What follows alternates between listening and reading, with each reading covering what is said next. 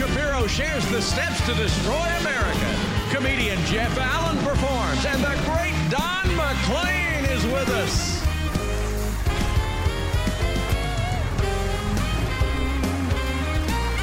That's Ray Corley in the Music City Connection.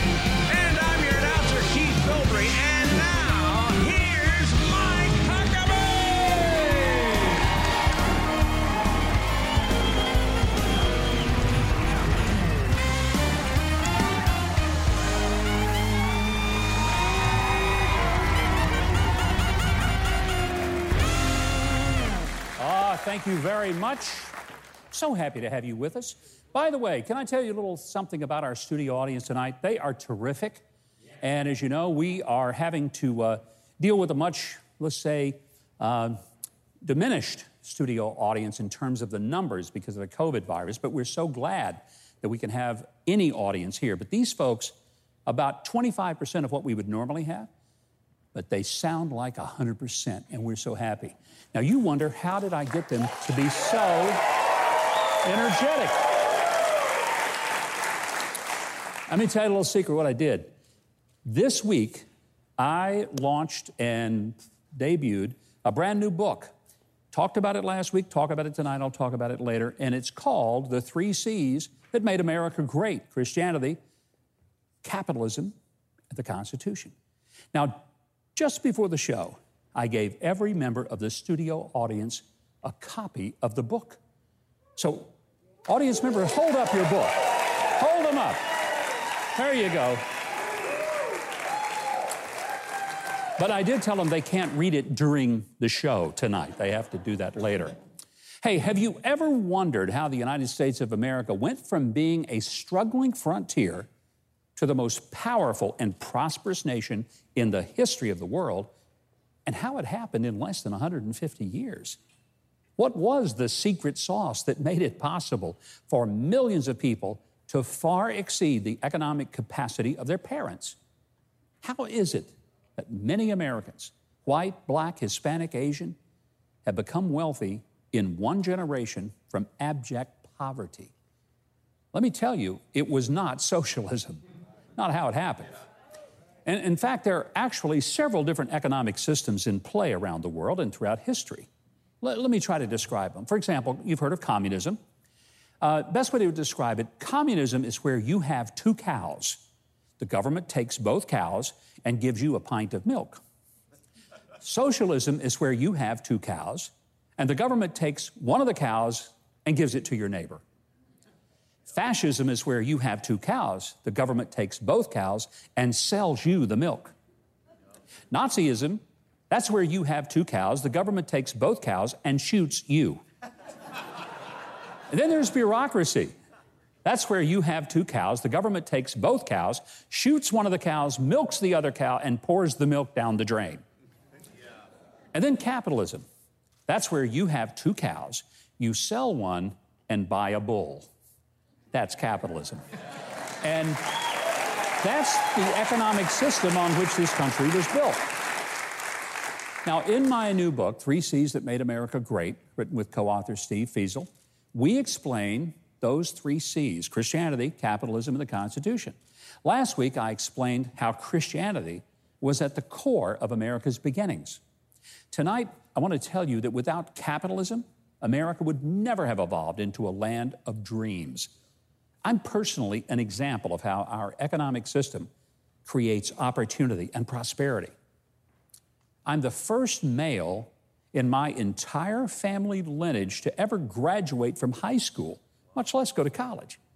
Look, my dad lived better than his dad, who lived better than his, but none of them got much above poverty, and they worked really hard just to put food on the table, and my dad just enough to pay rent on the little rent house that I grew up in.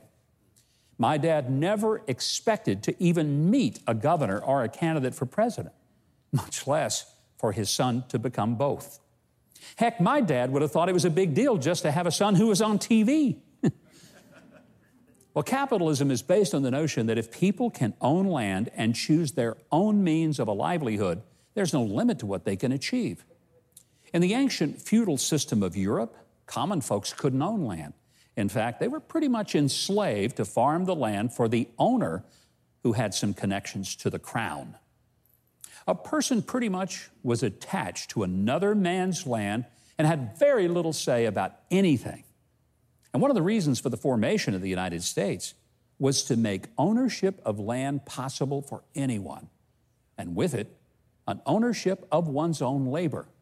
Supply and demand would determine how much a person's work was worth to others. So find a job that had value to others, and there was no limit to what was possible. But great rewards certainly come with great risk, and even in America, there is no guarantee that one will become wealthy. But think about this poverty in the United States today still likely means that a person has a smartphone, indoor plumbing, electricity, and even a car, and still be in poverty. Capitalism doesn't assure you of wealth, but it assures you of the chance to work hard at what you choose and then to keep the fruits of your labor. The government of our country cannot force you to take on a job you don't want to do. In our book, we give a detailed explanation of what capitalism really is and how, without it, America would be just another third world country of poverty, disease, and hopelessness. I'm well aware that under any other system, I'd probably still be living in a little rent house in Hope, Arkansas, doing something I didn't really enjoy, like catching chickens, which I hated as a kid. Now, I might just be stuck where I started. So before we let the left and especially the far left, drive this country into the ditch of socialism, we need to be clear what that means. So I hope you'll do what our audience is going to do read our book. I'm not going to give everybody one who's watching, I'm just giving the audience one here tonight. Why you should come to the show, right? But realize that America was not made great by politicians, never was. It was made great by Christianity, capitalism, and the Constitution.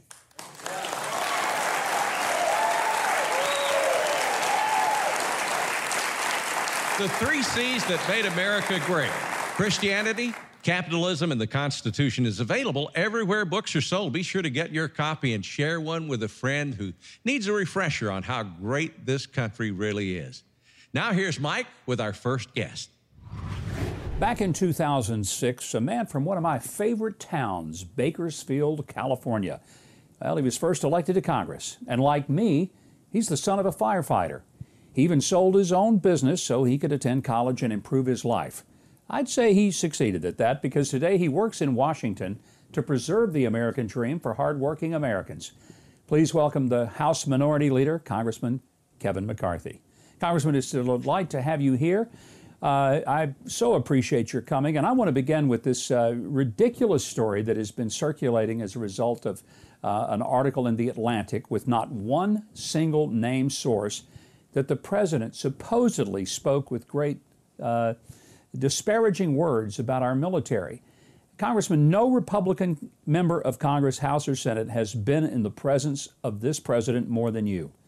Uh, how do you react to that kind of stuff? Well, it's offensive to me that they can lie like this. You know, I spend a lot of time with this president. I, I, I was over in um, Normandy for the 75th anniversary. I've never seen someone give such great respect to the individuals that fought for us, but lost their life for us as well. And to be able to write such lies, and what's, how do you know that it's a lie? They had a commercial ready to go on Morning Joe this morning. How could that even be possible? Huh. And we're going to continue to yeah. see and hear this as we get closer to this campaign. And I want to tell you a personal story. I was flying with this president, and we were going to go up and we were doing a rally. I was on the plane, and he comes back, he goes, We're cutting the rally short, and I'm going back to Dover. Not for press or anybody else. We go in there because two Americans lost their lives. And I've watched this president with that family to sit there to console them. Uh, it's kind of the hardest thing he has to do as the leader of the free world. And I watched him stand out on that runway in pouring rain, no umbrella, just to honor their lives throughout. And he changed everything for it, and he does it each and every time. Congressman, one of your uh, colleagues in Congress from California, uh, the unfortunate Speaker of the House, a job that I hope you will have after uh, November, uh, kind of got caught a little bit short this week walking around a salon that was supposed to be closed getting her hair washed, not wearing a mask, and then blames the salon owner for what happened. It's just appalling to think of that, that she's above the law. Her staff called and set up a private appointment to get her hair done against the rules. And I think she knows the rules pretty well because isn't her nephew the governor? She's pretty close to the governor. I think she understands what they are. Yeah. And who really knows the rules are these small businesses that are being put out of business, and now she wants to sue them. It's just appalling. You know, you mentioned uh, her nephew, the governor of California, Gavin Newsom. Uh, he has been ruthlessly hard on uh, churches. Uh, riots seem to be okay, protests, that's fine. But if you're going to have a church service, then he's going to go in and take a lease away from a parking lot. He has uh, threatened arrest with uh, pastors. What on earth has happened to your state? I, I don't know. And, and I will tell you, in my household, I've never been so upset. My wife has never been so upset. I literally text the governor when he came out with his response for whether you can at- attend church. First of all, he opened up restaurants, and I texted him, and he, he had his chief of staff call me. And I asked him this question hmm. Okay, how did you determine how many people could be inside the restaurant when you opened them up? They said, Oh, by square footage. Well, I happened to go to a church um, and we, we're, we're rather large church, right? We have a big building and many buildings. And I asked, well, in the church, you're limiting us to 100 people. How did you determine that? Well, we think that's enough.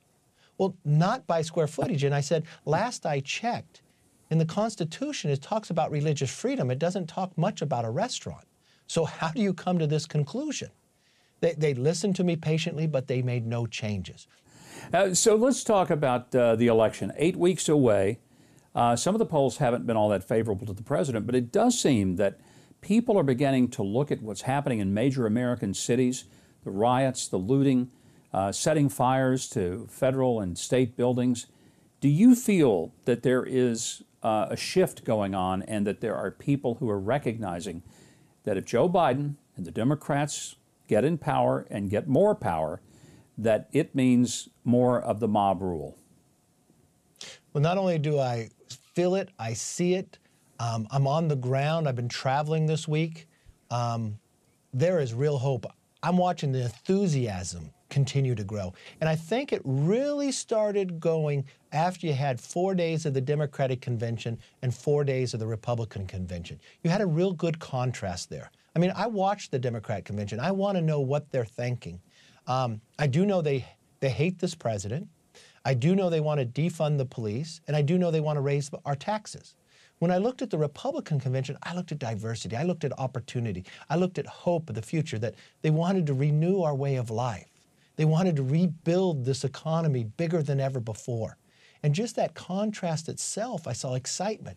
You know, I hope uh, come January I have the opportunity to call you speaker Kevin McCarthy. I really do. I want to thank you so much for joining us. Delight to have you. Please tell the people of your hometown, Bakersfield, that uh, they've got a real fan in me. I love your city and uh, great people, great people there. So uh, take good care of them, Congressman. Well, thank you, Governor. I'll tell you, Bakersfield loves you, and we're a little Nashville West. You know, we're home, former home of Buck Owens and Merle Haggard. right. You could come play with your band anytime, and I'll be on the front row singing with you. I'll be there. Thank you. Leader Kevin McCarthy. You can keep up with him on social media at GOP Leader. Also visit RepublicanLeader.gov. Now, if you want more of my take on the news this week, join me on Huckabee.tv for Facts of the Matter. I'll be explaining why Joe Biden has begun to impersonate Donald Trump on the campaign trail, and why Governor Andrew Cuomo is out and about without his mask and why the mayor of Washington, D.C. is requesting the Jefferson Memorial be removed. We'll see you on Huckabee.tv after the show. Okay, Keith, you and I know what a great show we have coming up, but why don't we let our audience in on it as well? Tonight, comedian Jeff Allen, author Ben Shapiro, and then our Huck's hero and music legend Don McLean, all on Huckabee.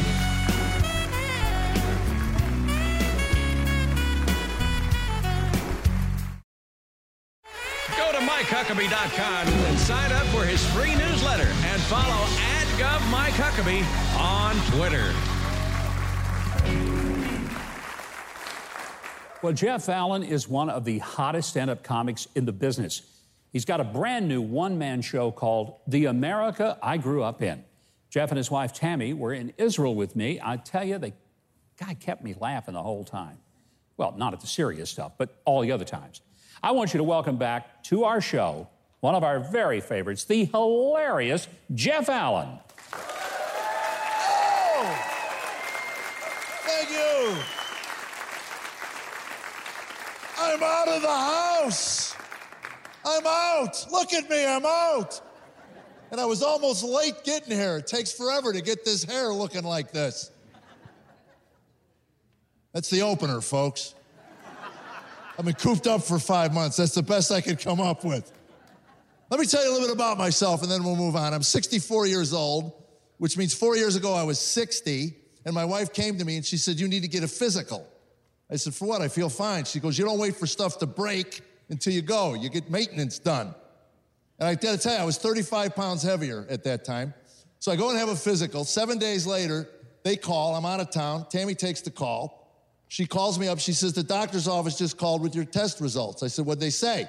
Tammy says, I'll paraphrase. Doctor said, If you were part of a wildebeest herd, the lions would be circling you right now. I don't even know what that means. She goes, It means you're old and you're weak and you're going to start exercising. That's what it means. She went out and bought two Fitbits, one for me and one for her. And what I didn't know is she signed on to be my friend. Yeah, which means my wife can actually monitor my movement. And she caught me in a lie. And I admit it, I lie to my wife. Not often, but if you've been married more than a week, you know what I'm talking about. There are just conversations I don't want to have. And she, she calls me up at two in the afternoon. I've been in a hotel room. I haven't left all day. And I knew she was going to ask, What'd you do today? And if I tell her nothing, she's going to give me this whole widow argument. Your heart's going to blow up. You're going to die. I'm going to be a widow. I don't want to hear it. So sure enough, she says, What'd you do? And I lied. I said, I went to the mall, I walked for a while, came back, had some breakfast. She goes, Short walk, you've taken 91 steps all day. I said, How do you even know that? She goes, I'm your friend. I go, well, You're not my friend anymore. I did learn something that day. Four trips to a commode at a Holiday Inn Express, 91 steps. Every day's a learning day, folks. Fitbit monitors your entire life. Fitbit will actually tell me how many times I get up in the middle of the night and use the restroom. And then Tammy will send me a text message. You were up five times. Why are you so restless? Well, Brad and Angelina split up. Who can sleep anymore, babe? And if that isn't bad, I'm watching Golf Channel, 10 in the morning, 2 in the afternoon. If the, uh, she sends me a text message Are you dead? You've taken 78 steps all day. I didn't have the heart to tell her most of that was because my foot fell asleep and I was banging it on the floor. Leave me alone, woman. She says, You need to find something to do exercise wise. I go, like, what do you have in mind? She says, I've always wanted to ski. That's what my wife said to me. I've always wanted to learn how to ski. We've been married 34 years. That's the first mention of the skiing fetish I've heard come out of her mouth. We've watched seven Winter Olympics together as man and wife. She never once leaned over while Lindsey Vonn was zipping down the slopes and said, Boy, I'd love to learn how to do that. So I figured it out pretty quick. I said, Look, Tam, I'm not taking up the sport that killed Sonny Bono at my age. You want the insurance money, you can poison me like other wives, I'll get a meal out of it. I tried skiing when I was in my 20s and I was coordinated. I got knocked unconscious by the chairlift. What more sign from God do you need? And if that wasn't humiliating enough, the insurance company refused to cover my head injury.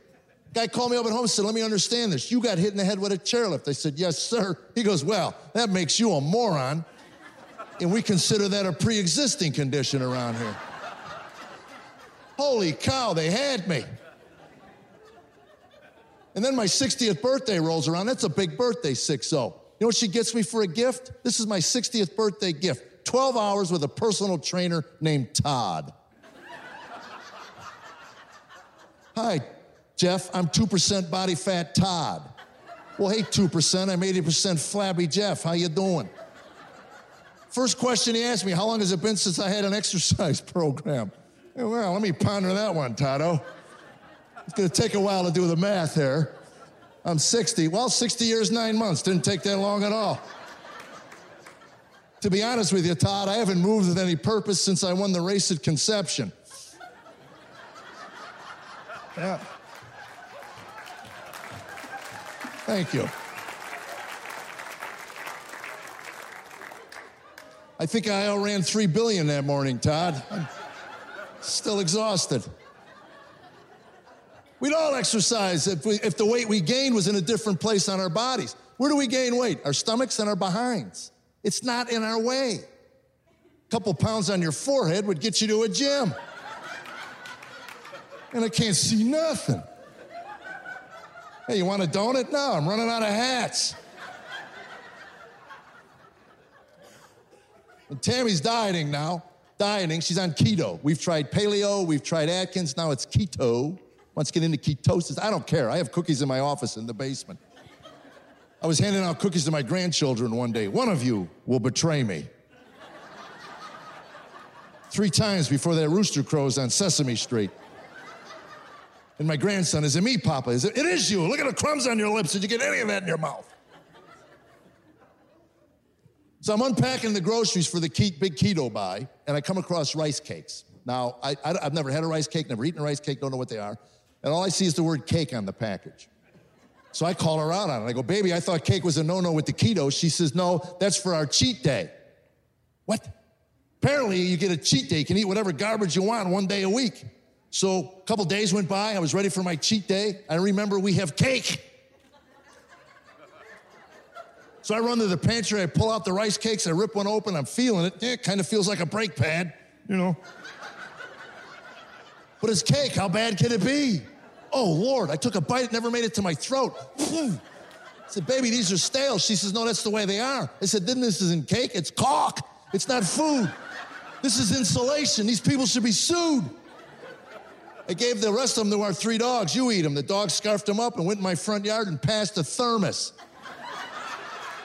You guys have been great. Thank you very much. God bless you. Thank you.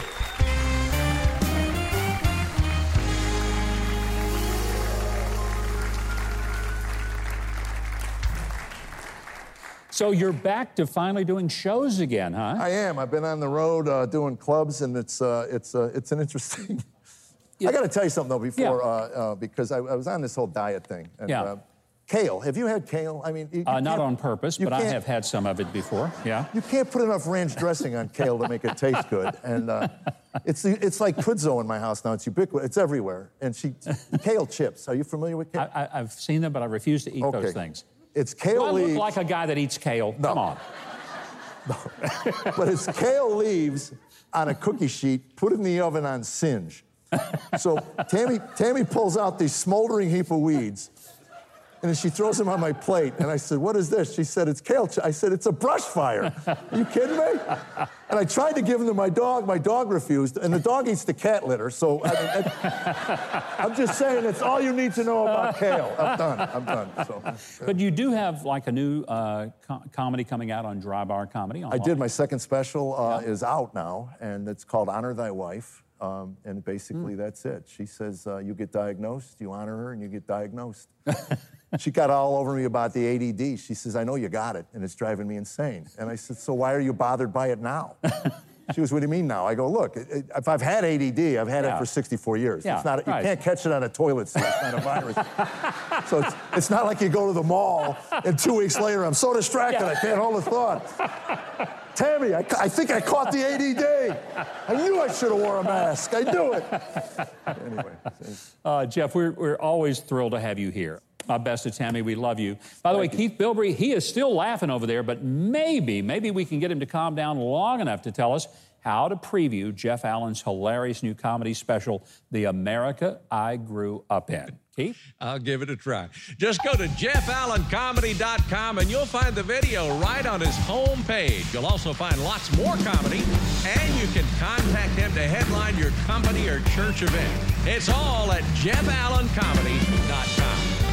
And if you're in the mood for more laughs, head to Huckabee.tv for In Case You Missed It. We've got news on Dunkin' Donuts' new caffeinated breakfast cereals, a man with the world's tallest mohawk, and a video game that replicates the joys of flying coach. It's all on Huckabee.tv after the show. Political commentator Ben Shapiro is next, then Huck's hero Gary LeBlanc, and later singer-songwriter Don McLean. Stay with Huckabee.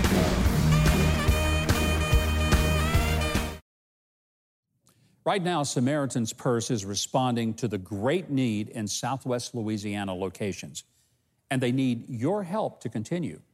They've got a disaster relief unit that's out there helping homeless families. In fact, my wife Janet is on her way to her birthplace, Lake Charles, Louisiana, to assist as a Samaritan's Purse team leader. Now, she would have gone anyway, but this time for her, it's personal, since some of her own family is there and had their homes severely damaged. Your call and financial gift to help those hurting Americans with emergency supplies, clean water, temporary shelter, and the massive job of repairing damaged roofs and waterlogged homes are being done all in the name of Jesus. Please consider what you can give to help out those folks. And then call or visit the Samaritan's Purse website. And thank you. Well, my next guest is a Harvard graduate, but please don't hold that against him. He hosts the top conservative podcast in America. He's also a best selling author, and his new book breaks down the radical leftist agenda to destroy a country that we spent 250 years building. Here's my conversation with Ben Shapiro. Ben, you, uh, you talk about the three steps that America is being destroyed in or by. Let's talk about those three steps. What are they, and, and how is that destroying America? So, in order to st- understand what, what, exactly is being destroyed, we have to understand what is supposed to unite us, or what, what originally brought America together. And that was three things a shared philosophy, a shared culture, and a shared history. The philosophy of the United States was embodied in the Declaration of Independence, the idea that all men are created equal, endowed by that creator with certain inalienable rights, and that government was instituted in order to protect those rights, a limited government with limited powers designed not to invade those rights. That was the shared creedal philosophy of the United States. We were all supposed to hold that in common. That doesn't mean that it was perfectly applied. Obviously, it was not. But the history of the United States, the other shared feature of the United States, is a history in which we try to strive for the fulfillment of those founding principles, and we do better at that over time, increasingly spreading the application of those principles to more and more people, not just at home, but also abroad. And that is the glory of the United States. And then we have a shared culture, a culture that values social institutions like the family, that values church, that values a spirit of entrepreneurialism and adventure. And all three of those elements of America that used to unify us, the philosophy, the history, and the culture, all three of those are being destroyed right now, actively undermined by a group of people I've called disintegrationists. The disintegrationist philosophy believes that America is not in fact free, that America is merely racist and evil, and that all of the founding ideals are actually backward, that all men should not be equal before the law, that we have to determine via group identity whether people are treated in a particular way or not, that the government should not be limited in any way, that rights don't spring from God and don't pre-exist government. The same group of people believe that American history is the unending story of evil and oppression, this sort of the 1619 project view of America, now being taught in your public schools. And then finally, they believe that the culture of America is wrong. The churches and families are obstacles to ultimate change in the United States and can be dispensed with safely. Government should override them, in fact, and that a culture of adventure and entrepreneurialism, a culture that says that you're owed nothing except the adventure itself, that is a bad culture and needs to be overthrown by a culture of entitlement. If, if these people were able to take power, getting elected, whether it's uh, to the highest offices or just take over cities and counties, what happens to America? What happens to the life that we're kind of used to living? A life of going to school, going to church, going shopping, uh, owning our homes, taking care of our lawns. I mean, that's a life that many Americans kind of strive for. What happens to that, Ben, if these people really do get power? It falls apart. I mean, you, no aspect of your life will be left untouched. And you're seeing this right now. Every area of culture has been made political. Where you shop, has been made political. Every element of the entertainment you consume has been made political. Your kid's educational system has been made political. Your church has been made political. And the power of government has been used to impose from above a lot of these policies. And the power of culture has been used from below in order to effectuate change inside your own community. Uh, th- this sort of stuff is deeply dangerous. You know, th- there used to be this sort of tolerance for dissent in the United States that even the left used to pay lip service to. And that's completely gone. When you talk about the people taking over government and doing damage, I mean, the, the Democrats have already pledged at this point to do away with the Senate filibuster and then presumably just add states willy nilly to the United States Senate, forever shifting the balance of power in the United States toward Democrats, and then using 51 votes to ram through whatever radical agenda they want top down, overriding Americans' rights, overriding federalism. What, you're going to see as a result is communities drawing further apart, not coming together. I mean, many people argue that Joe Biden has not thoroughly embraced such a radical doctrine. But it does appear that we're headed toward an election in which there is a huge crossroads for the future. Why would the election of Joe Biden push this agenda along, or would it? It would. I mean, Joe Biden is merely a stand in for the radical left. Everybody acknowledges that at this point. His selection of Kamala Harris underscores that. I mean, the reality is that unfortunately, uh, Joe Biden is unlikely to serve two terms, which means that Kamala Harris, if he were either elected or reelected, would likely become president of the United States. This is a person who has paid lip service to the 1619 Project. This is a person who personally has approved bailing out rioters and looters in places like Minneapolis. But by the way, Joe Biden himself has embraced a lot of this language, talking about how systemic racism is the story of the United States. Now, Biden does pay lip service to a lot of the founding principles, but he doesn't actually adhere to any of those because he believes that the United States requires fundamental change in the same way that Barack Obama used to play this game. He did actually during the DNC, saying he stood up for the Constitution, but the only thing that the Constitution and the Declaration stand for is the ability of the mob with 51 votes to basically do whatever they want to override individual rights. Ben, there's a big difference between the slogan Black Lives Matter, which I think it's something everybody can agree with, but that's not the same as the organization, Black Lives Matter. And, and, I think a lot of big multinational corporations who give millions of dollars to the organization, do they have any clue what they're giving to? So I, I doubt that they do. I think that most of them are simply trying to buy their way out of bad press coverage. I, I think that a lot of these corporations that are paying as grifters like Robin DiAngelo or Ibram Kendi to do anti-racism training are basically just trying to buy their way out of legal liability. If they get sued, they can always say, well, we undertook these diversity initiatives, so clearly there's no corporate responsibility for whatever happened at our company. And they also understand that the left is the squeaky, squeakiest wheel, so they get the grease.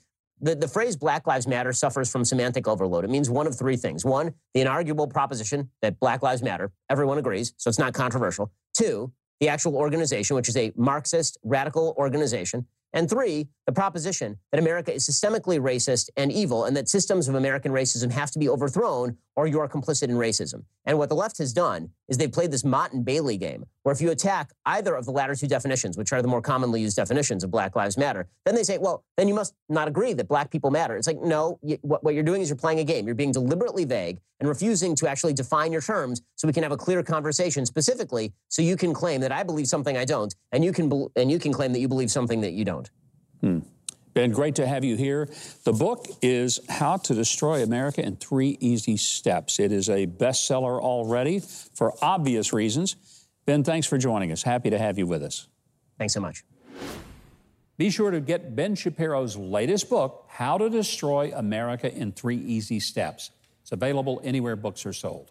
By the way, you can keep up with Ben on social media at Ben Shapiro. Keith Bilbrey is going to keep this show from disintegrating.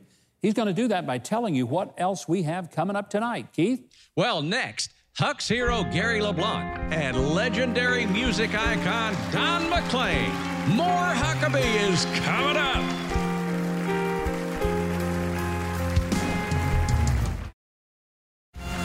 Next week, Jim Caviezel and Sarah Huckabee Sanders joins us.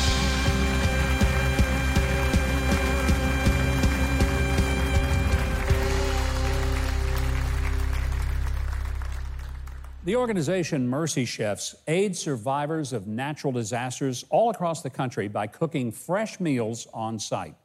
They were right here in Nashville this year when it was hit by a devastating tornado. Their valiant culinary efforts make them our Huck's hero tonight.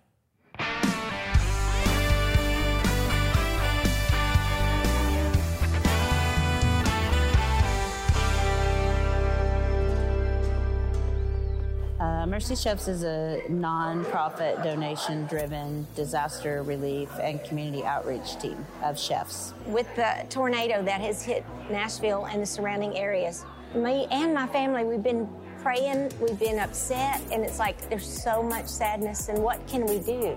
And so here we are, Mercy Chefs. If I'm not on scene with 24 to 36 hours, I think I've missed the mission.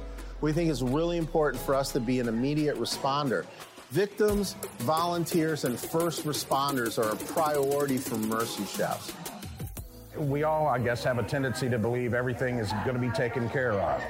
But then when you come to something like this and you realize thousands of plates are going out and it's all, you know, from volunteers, I mean, that's really eye opening. If you walk in and you see this organization that are, you know, really handcrafting something, you can't help but be enamored with the idea of that. The name really does say what it's all about. We're professional chefs that go to share the, the mercy of Jesus Christ. We don't go to proselytize. We go to be of service. Our business is to be there and to take care of them in their time of need. And that's what we're dedicated to.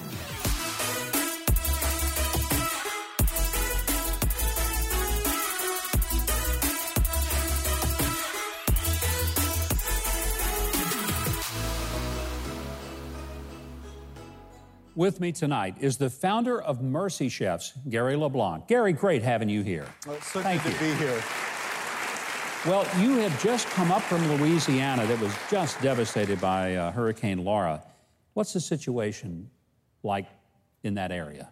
I, I think Hurricane Laura is going to go down as one of the most underrated storms that's ever hit the country. Um, Lake Charles, surrounding areas are, it's just a complete wipeout. Trees are still down, power lines are down. They're saying another two to weeks to two months before power is back. There's no water, and with the COVID situation, there's no place to go. So folks are stuck in homes in the dark with no water, trying to find a way to make it. I am so impressed with Mercy Chefs. When uh, Hurricane Michael hit the Gulf Coast near where I live, uh, my wife was one of the volunteers that was over there and saw Mercy Chefs. She came back and told me about it. She said, It's amazing. These people are not just throwing water in soup, they're fixing really great meals for the volunteers and for the victims. And uh, it was so impressive. How did you ever come up with the idea of, of doing something that is not just feeding them a cold sandwich and, uh, you know, throw them in a, a paper cup of soup, but a really nice chef prepared meal? Well, it was Katrina. New Orleans was my hometown. Yeah. And I was living in Virginia, but I went down and volunteered with a lot of other organizations, doing the only thing I knew to do, and that was to cook. And I got home after Katrina and I got angry. I just didn't think the way they fed people was the, the right way um, to feed somebody that had just lost everything, or what the Lord would have us do. He would have us do anything in excellence. And so that was really the birth of Mercy Chefs, that people deserved a high quality, handcrafted meal prepared with love in the most difficult of circumstances. How do you get funding for this massive operation? And we have people that just hear about us and believe in what we do. We're, we're completely donor funded. We don't take any state or federal money. Uh, we don't have a parent organization or a large denomination. And so we exist and we've grown just on the generosity of individuals around the country. Well, it's been an amazing thing.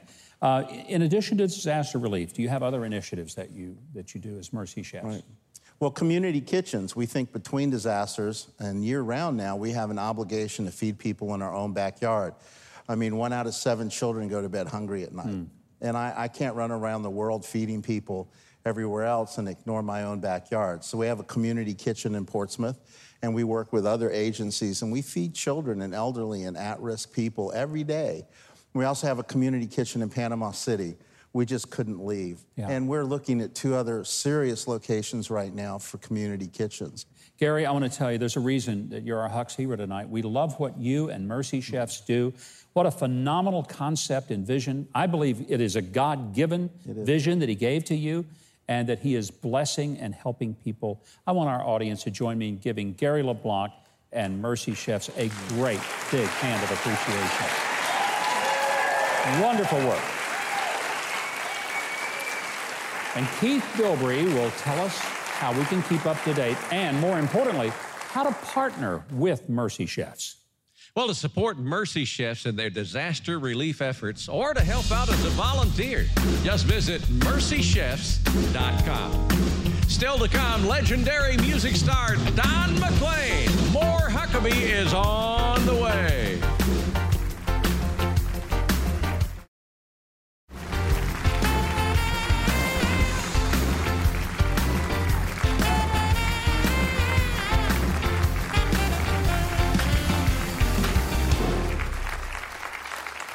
And welcome back. Don McLean is a living music legend. As a singer and songwriter, we all know that he is best known for the 1971 hit song American Pie. That rock and roll masterpiece is an American cultural touchstone.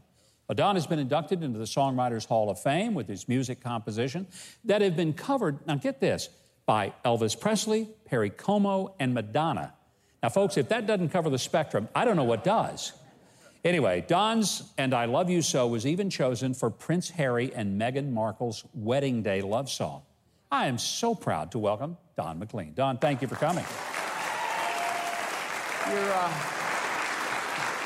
you're giving me an, an out of body experience. I, I, can't believe you're talking about me, but. Uh... Well, no, it, it's, it's such a thrill. Thank you. For me to have you here. What were the influences that got you first focused on music? Well, I have um, three kinds of music that I, that I understand um, old fashioned popular songs, um, er, early rock and roll, like from the 1950s through the 60s, and then near the middle 60s, I kind of lose it. and um, a lot of people lost it in the middle music. of the 60s. folk music is another another big influence. So I know folk music well, and so and and those kinds of things. But I like the simple rock and roll, you know, Buddy Holly and Gene mm. Vincent, mm. and uh, the the Beatles came along and. Um, uh, they did so many different things in yeah. so many they, did, they weren't like a single sound and that really impressed me i love the diversity they would try a whole new melody and a whole new way of writing a song so I would do that. My like wonderful baby is not like Castles in the Air, which is not yeah. like And I Love You So, which is not like American Pie. They're all different, and um, so that was what I tried to do, and that's what got me. Those influenced me. One of the big honors that you've had was. Uh, getting a star on the Hollywood Walk of Fame. Do you take that stuff? I mean, Songwriters Hall of Fame, Hollywood star. Does it just sort of go in and out, or is it like, wow, I got to cherish and savor this moment? Most of the time, I can't believe it's happening. Hmm. You know, they had me to the White House in 2000, and I sang American Pie at the foot of the Lincoln Memorial to about 600,000 people before the uh, year 2000 happened. And, you know, that was a, a, big moment. And then when the year 2000 came, they had the Washington Monument lit all the way up, and it said 2000 at the top. I want to talk about uh, a song that we're going to ask you to sing here in a little bit. Uh, sure. The song uh, Vincent, or as many people call it, Starry, Starry Night. Mm-hmm. But the mm-hmm. song is about Vincent van Gogh. Yeah. Well, I never, you know, I, I read this book by his brother, Theo, and, um, you know, I wanted to do something about an artist. Uh-huh. And I never really heard a, a, folk song, a pop song, or an old rock and roll song that was ever about um, a painter. Mm-hmm. All I did was I just looked the Starry Night painting, and the painting sort of told me what to do because the painting has circularity. And a lot of times, people who are a little bit crazy, which uh, you can be very creative if you're just a little crazy. You're too crazy, you know, you, you come apart. But there's a circularity, you know, like yeah. that, you know. Yeah, just sang it into a tape recorder. That's how I write. I just sing stuff comes out of me and I start to sing it, make and, it up. You know? And the next thing you've got a hit song. But the thing is, it's, it's got to say back to you what you feel inside. Yeah. That's the thing about a song and songwriting that a lot of people might not know. If you have a feeling, and there's all sorts of colors in us and feelings, if you want to capture that, and you're working on that song, you hear that thing back, it's got to give you that feeling every yeah. time. Yeah. That's a hard thing to do. I mean, that's how I work. Well, I want to tell you, we, uh, we're going to have you sing for us because we're not going to bring you all the way here and then not do that. And uh, then I've got to get a promise out of you that you will come back and be with us to celebrate the 50th anniversary of American Pie. But we want to wait until 2021 so we can get it in that time. Well, so, I will do that. And thank you for inviting me. Well, and we'll talk about that song then, which I'm excited about.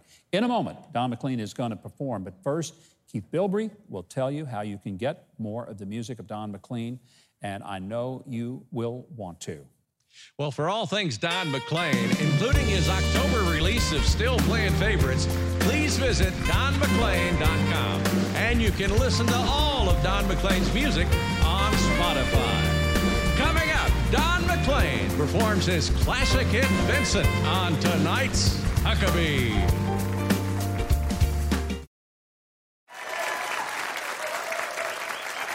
Now, here to perform is Don McLean.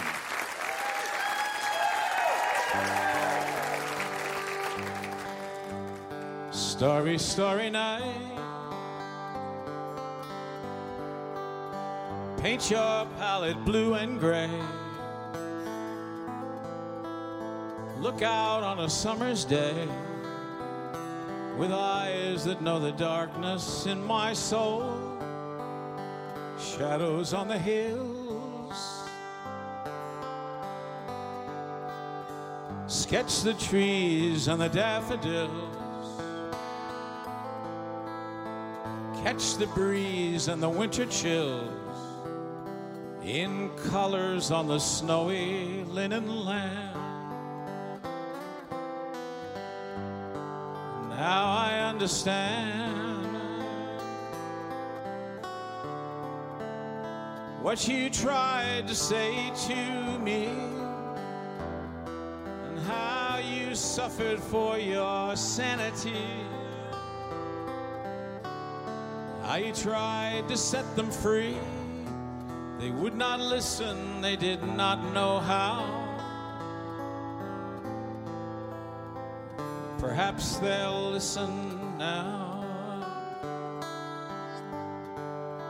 Starry, starry night. Flaming flowers that brightly blaze. Swirling clouds in violet haze reflect in Vincent's eyes of china blue. Colors changing hue. Morning fields of amber grain.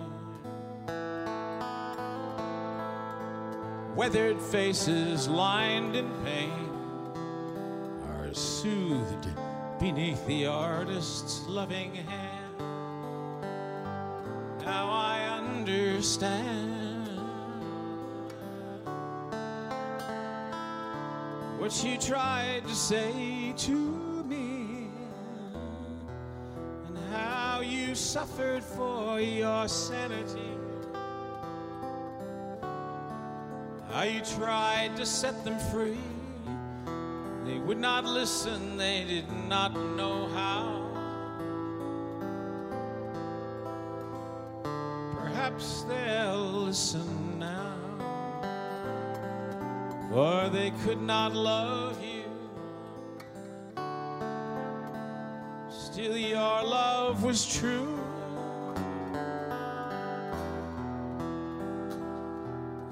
No hope was left in sight, on that starry, starry night. You took your life as lovers often do. But I could have told you, Vincent, this world was never meant for one as beautiful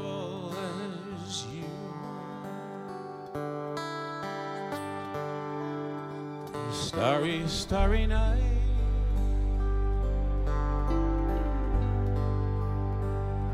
portraits hung in empty halls.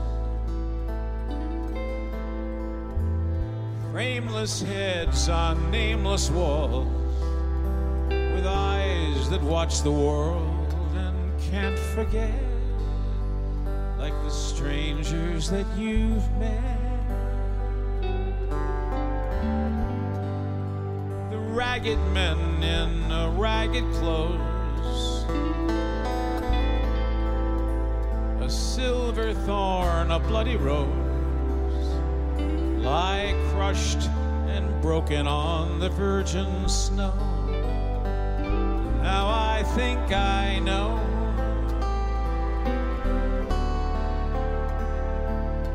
what you tried to say to you suffered for your sanity, how you tried to set them free. They would not listen, they're not listening still.